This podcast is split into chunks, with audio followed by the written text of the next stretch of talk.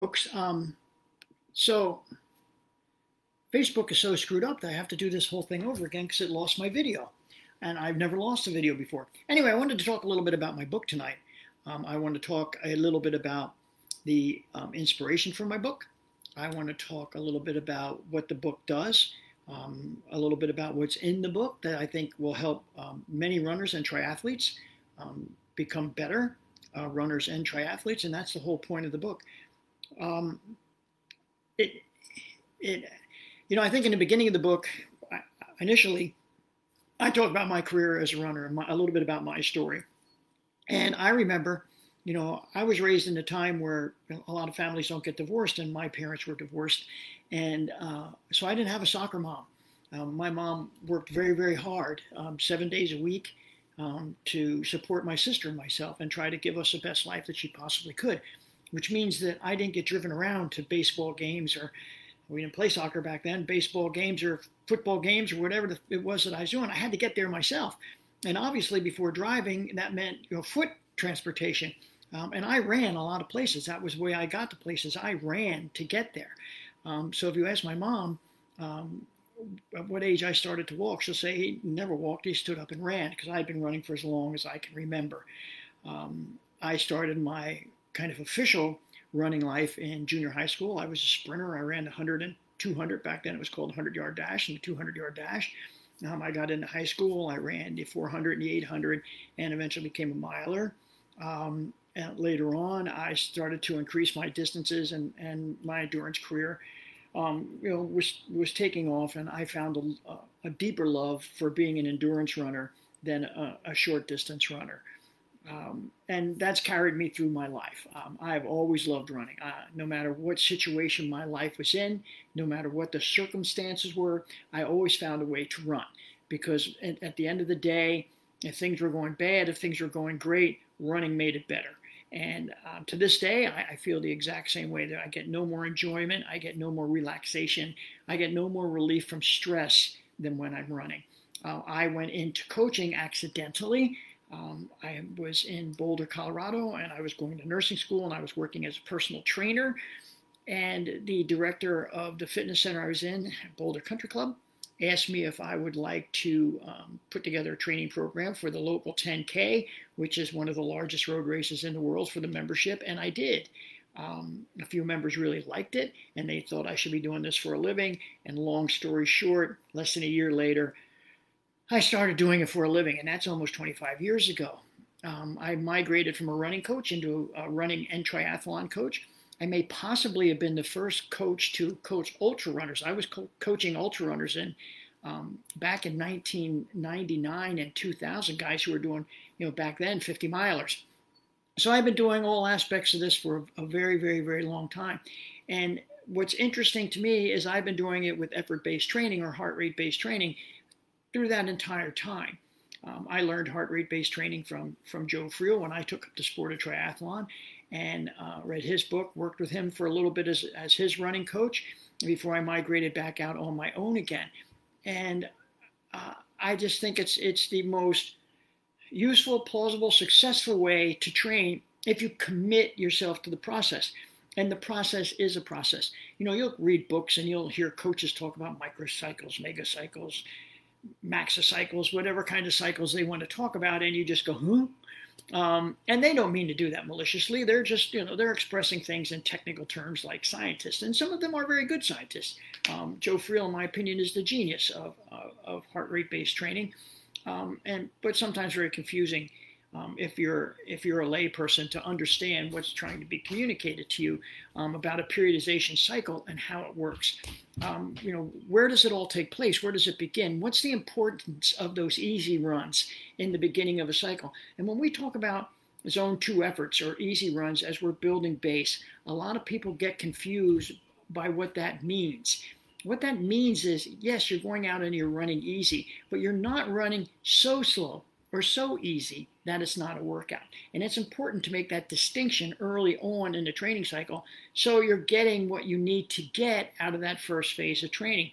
The other thing you get out of that first phase of training and why it is so important, your body is developing two very key ingredients more mitochondria, more capillaries. Again, Two big words. What do they mean? Mitochondria are just the little powerhouse cells, the little powerhouses that provide energy to the muscles. Capillaries are the smallest veins, smallest vessels in your body that transport blood and oxygen. So, why is it important to have more? Well, as I've developed, when I'm running easy and I'm running aerobically, and let's use that term aerobically. And when I say aerobically, that means with oxygen. Okay. So, if I'm running with oxygen, and basically at a conversational pace like this, I'm developing more mitochondria than when I run hard. So as these mitochondria develop and get more and more and more, later on in phases of training, when you start to do harder work, now you're taking this abundance of mitochondria that you developed and are making them more powerful, which in turn helps you become a better endurance athlete, a faster endurance athlete. But if you skip the base phase, developing those, you're cutting yourself short because you're cutting out the amount of mitochondria that you can use to make stronger later on in your cycle. Capillaries transport blood and oxygen, so it only makes sense. The more capillaries you have, the better you are at transporting blood and oxygen through the body. And that's why the base phase of uh, training is so, so important to your success 24 or 30 weeks later.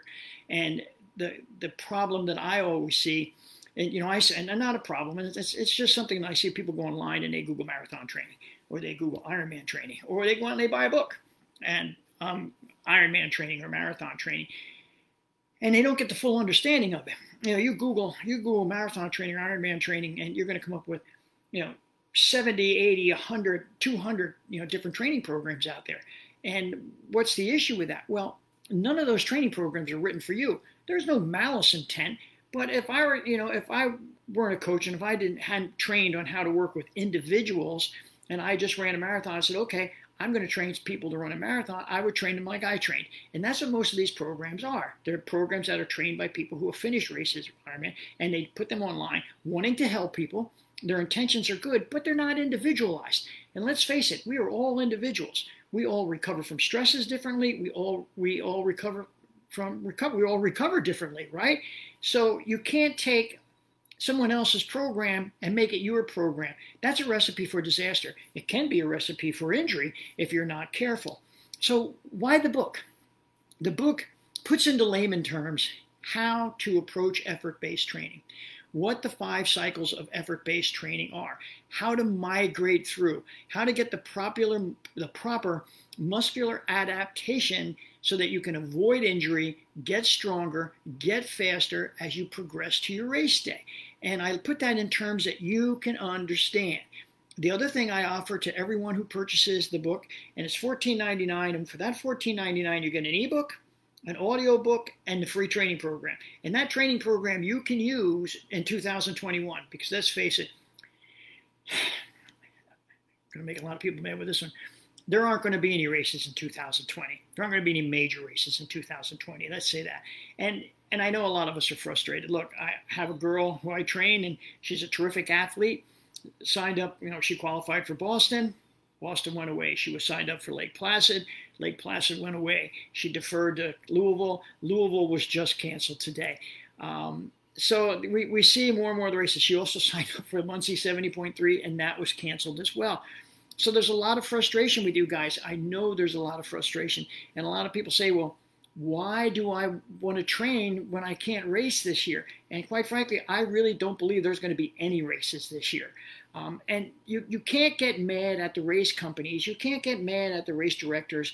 And you can't get mad at the cities. What most people don't understand is these cancellations um, aren't due to the fact that a lot of these companies are worried about the athletes, you know, spreading COVID. Um, it's there's no crowd control. There's crowd control issues. Look, if you go to an Ironman race or a marathon, there's people lying in the sidewalks and, and, and the courses all along the way. It's impossible to police that. Absolutely impossible, cost wise, to police that. You can't rely on volunteers to keep people separated. As good willed as volunteers are, and let's face it, volunteers are what makes this all possible for us. There's not they to put that responsibility on them is way too much of a burden. So you have to have medical professionals, police professionals, and who knows the increased numbers of those professionals that you need to have to make a race safe for the spectators, more so than for the athletes. And that's why so many races are being canceled. The cities are saying this is dangerous, and the race directors are saying we can't we can't afford to you know supply this kind of logistical support. So please be understanding. Um, you know, make your plans for 2021 know, start thinking about 2021 now because that's when it's going to happen again for for everyone.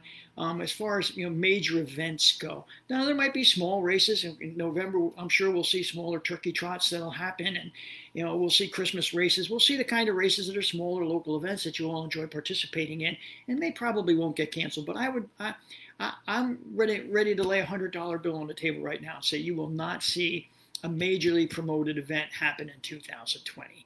Um, so, what does that mean? My frustrations are here. I have them too. I deal with an enormous group of athletes, and I have to feel their frustration and deal with their frustration as their races get canceled one by one. So, what do you do now that that's happening? Well, read my book or listen to my book. Um, but the, the purpose of that is you'll get an understanding of what you can do now to help prepare for next year. I mean, now is the time where you say you should sit back and say, okay, I can't race this year, so I'm just not going to train. Not at all. You should train. You should you should worry about keeping that base at a at a, a high level. You want to keep working that base at a high level. You want to keep doing the strength and flexibility training. This way, you're really, really, really, you know, you're dialing in your body to be super fit and super strong and we all love we all love being super fit. Look, um, my favorite thing is when people come up to me in April and they say I want to get my beach body on. It's like why don't you get your beach body on in December? Why are you not getting your beach body on in in in January? I don't understand that. Fitness is fitness. And, and fitness is your health, and and fitness is keeping you alive longer, um, and and isn't that all we want to do, right? So my point is now is the time to sit back and say, okay, I don't have to train hard. So, what's the benefit for me of training? The benefit for you of training is the health, developing more mitochondria, developing more capillaries, developing a stronger cardiovascular system, developing a stronger musculoskeletal system. All these things are things you can do with a great big base period while you're waiting for races to open up again next year. And then you can say, okay, what do I want to do? I have this enormous base already. Now you can take that enormous base and apply it to a training program that's going to benefit you where you can work a little bit harder than you were working before in early phases of training. So your development's only going to increase. Um, you know, in, in, my book, I talk about the benefits of strength training. Um, there is a lot of controversy out there. Do, do endurance athletes benefit um, from strength training? I, for one, base my argument on the success of my athletes. I see my athletes get stronger. I see them have less injury because of two things. One is they train smart, they train consistently, but we do strength training, we do flexibility training, and that helps with keeping the injuries down and preparing the body for the harder stresses later on in a training cycle. So I'm a big believer in strength training. I talk about nutrition in the book. Um, I think you know everyone says nutrition is the fourth component to triathlon and the second component to um, marathon. I think it's the first component of both because why would you not dial in your nutrition at the very first part of a training cycle or for your life, in fact, and and move it through the training cycle with you. I talk about periodization eating, and periodization eating is based on feeding the efforts of the training cycle. So early on in a training cycle, when you're building base, and you're burning more fat than carbohydrate, you should reduce the carbohydrate. And I can't say eliminate the carbohydrate because there's carbohydrates in fruits and vegetables, but reduce the bad carbohydrates from your system, increase the good fats because that's what your body is accessing for energy in that cycle. And you're teaching your body how to be more fat adaptive as you go into the training cycle. Then later on, as we move through the training cycle, we start to add different kind of nutri- nutritional intakes in order to support that phase of training. That's periodization eating. You know, at the end of at the end of a training cycle, at the end of a race period, now we have lifetime eating, and I cover that in the book too. I cover all phases of that because I think it's important. I think too many people don't understand nutrition, and too many people want to confuse it. Look, I don't care if you're fat adaptive, if you believe in keto, if you're a vegetarian, if you're a vegan. That's not my business. My business to see if you're either of those four or five different classes of eater that you do it the right way in order to support what, what your activity is going to be. And I talk about that in the book. Um, I, the audio book, I narrated myself, so this is what you're going to hear. Um, and the reason why I chose to narrate it myself is because I just didn't think that hiring someone to narrate my book would get my passion for what I do across so that people could feel what I feel and and the love that I put into this book is very very important. It took a long time to do this. It was very very nerve wracking wanting to release it, um, but there's a there's a lot of science that I've taken and have tried to make and I don't like to use the phrase dumbed down, but I try to make it, it by putting it in the layman's terms so that everyone can understand um, what effort based or heart rate based training is about. Heart rate based training has been around since the 50s and the 60s. Uh, it did not become very, you know, Arthur Lydiard, I think, was the first one to really expound upon um, heart rate based training with elite athletes um, as he coached his athletes for the Olympics and his athletes won over 20 gold medals. And no coach can ever, to this day, can say that they have won 20 gold medals with their athletes. So it, it began to, it was proven then by this little known man from uh, New Zealand. Uh, years later, um, Joe Friel, Phil Maffetone, basically third generation Lydiard coaches, developed the science a little bit more as we began to understand more about the human anatomy, the human body, as gadgets came out that help us monitor um, the, what's going on inside the body. They developed better, more concise sciences. I think the one problem with those guys are is that they don't they don't commit to, to teaching you those sciences in a way that you understand. Not that they're bad guys, both geniuses. Joe Friel is my hero. I think I think he is the guru um, of heart rate based science, and I've, I've followed him. I worked for him a little bit, and I've learned almost everything that I know from him. And to this day, I will reference him um, over and over again in the book, um, I talk about my philosophy of coaching. My philosophy as a coach has always been to evolve with with new sciences. We understand more and more about the human body every year. Even this COVID virus is now teaching us something more about the human body. And someone once said to me, if you want to be a good coach and if you want to last for a long time, you need to be able to evolve and not be locked into your ways. And, and, and I have done that. I've made changes in my approach to coaching with my athletes over the years as I've seen in these 25 years how to improve certain phases of effort based training during certain phases of effort based training so each individual gets the full benefit from who they are. And I think that's the important thing. The training program that you get after you read the book is I'm going to send you a questionnaire. You're going to fill out that questionnaire, and that training program is going to be pretty much dialed into who you are, the individual. Um, again, when you read my books or buy my books, you always have access to pop questions to me. Um, and you can do that at prsfit at gmail.com. You can even come into here and ask me questions because I want people to understand what I'm teaching. I think that's the most important thing to me that the more an athlete understands about what they're doing and the why they're doing it, the better athlete they become because each workout then has a purpose and a direction that they understand that why they're following that purpose and direction rather than just blindly doing it. You know, athletes who just blindly do workouts without thinking about what they're doing, they, they never really get the benefit um, of what what was meant out of the direction and the purpose of that workout. Um, I think I, that was that I lay out in the book. Um, and I try again to keep it as simple as possible so that everyone can understand it. It's always my goal. Um, I think the book, um, other than my narration, I, you know, you hear me talk now, and I'm not a professional narrator, so uh, in the book you're going to hear some goof ups.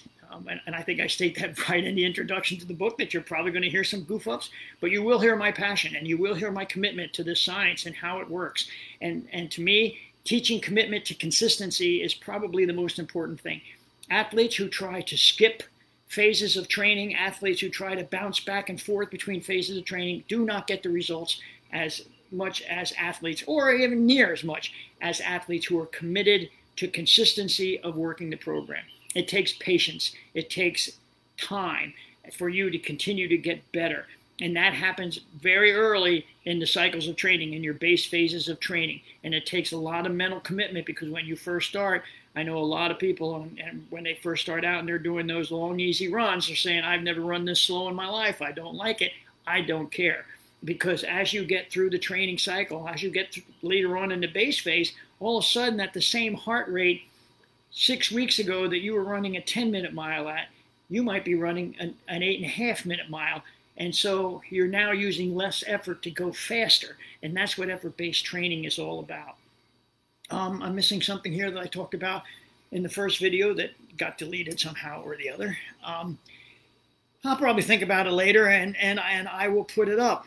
Um, but I want everyone to know I wrote this with, with the individual in mind. And in the beginning of the book, I talk about intermediate and advanced marathoning. That doesn't mean, that's to me, that's not time based intermediate or advanced marathoning. What intermediate and advanced marathoning means to me is you're no longer just going to a race to finish it, you're going to a race with a goal in mind. And I don't care if you're a 515 marathoner and your goal is to run four hours and 55 minutes. If you make that commitment to a new number, that's an intermediate or advanced effort for you.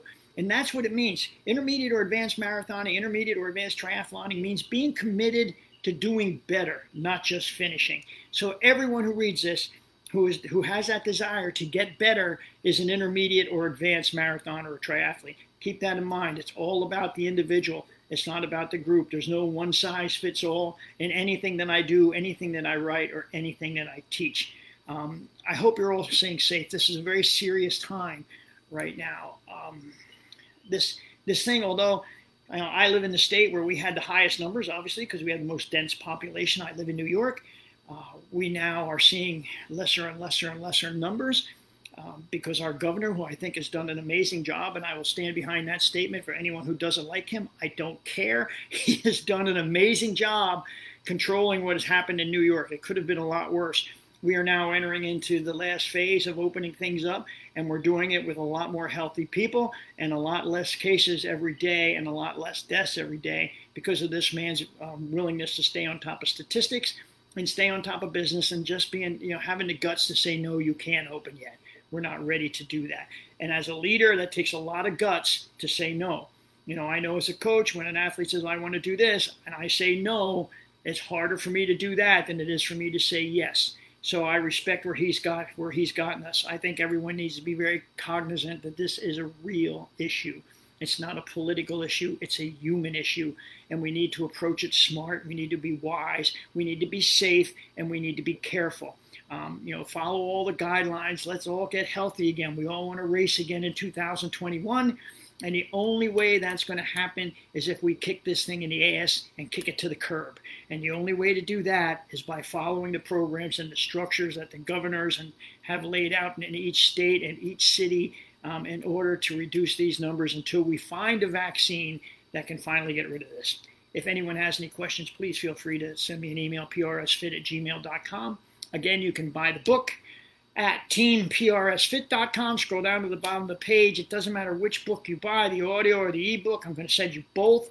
Make sure in your order, if you order, that you include whether you're Android or iOS, so I can give you the right book to download, um, to listen to. Uh, questions, again, I think I said prsfit at gmail.com. And as always, be healthy, train smart, have fun, and I'll talk to you the next time.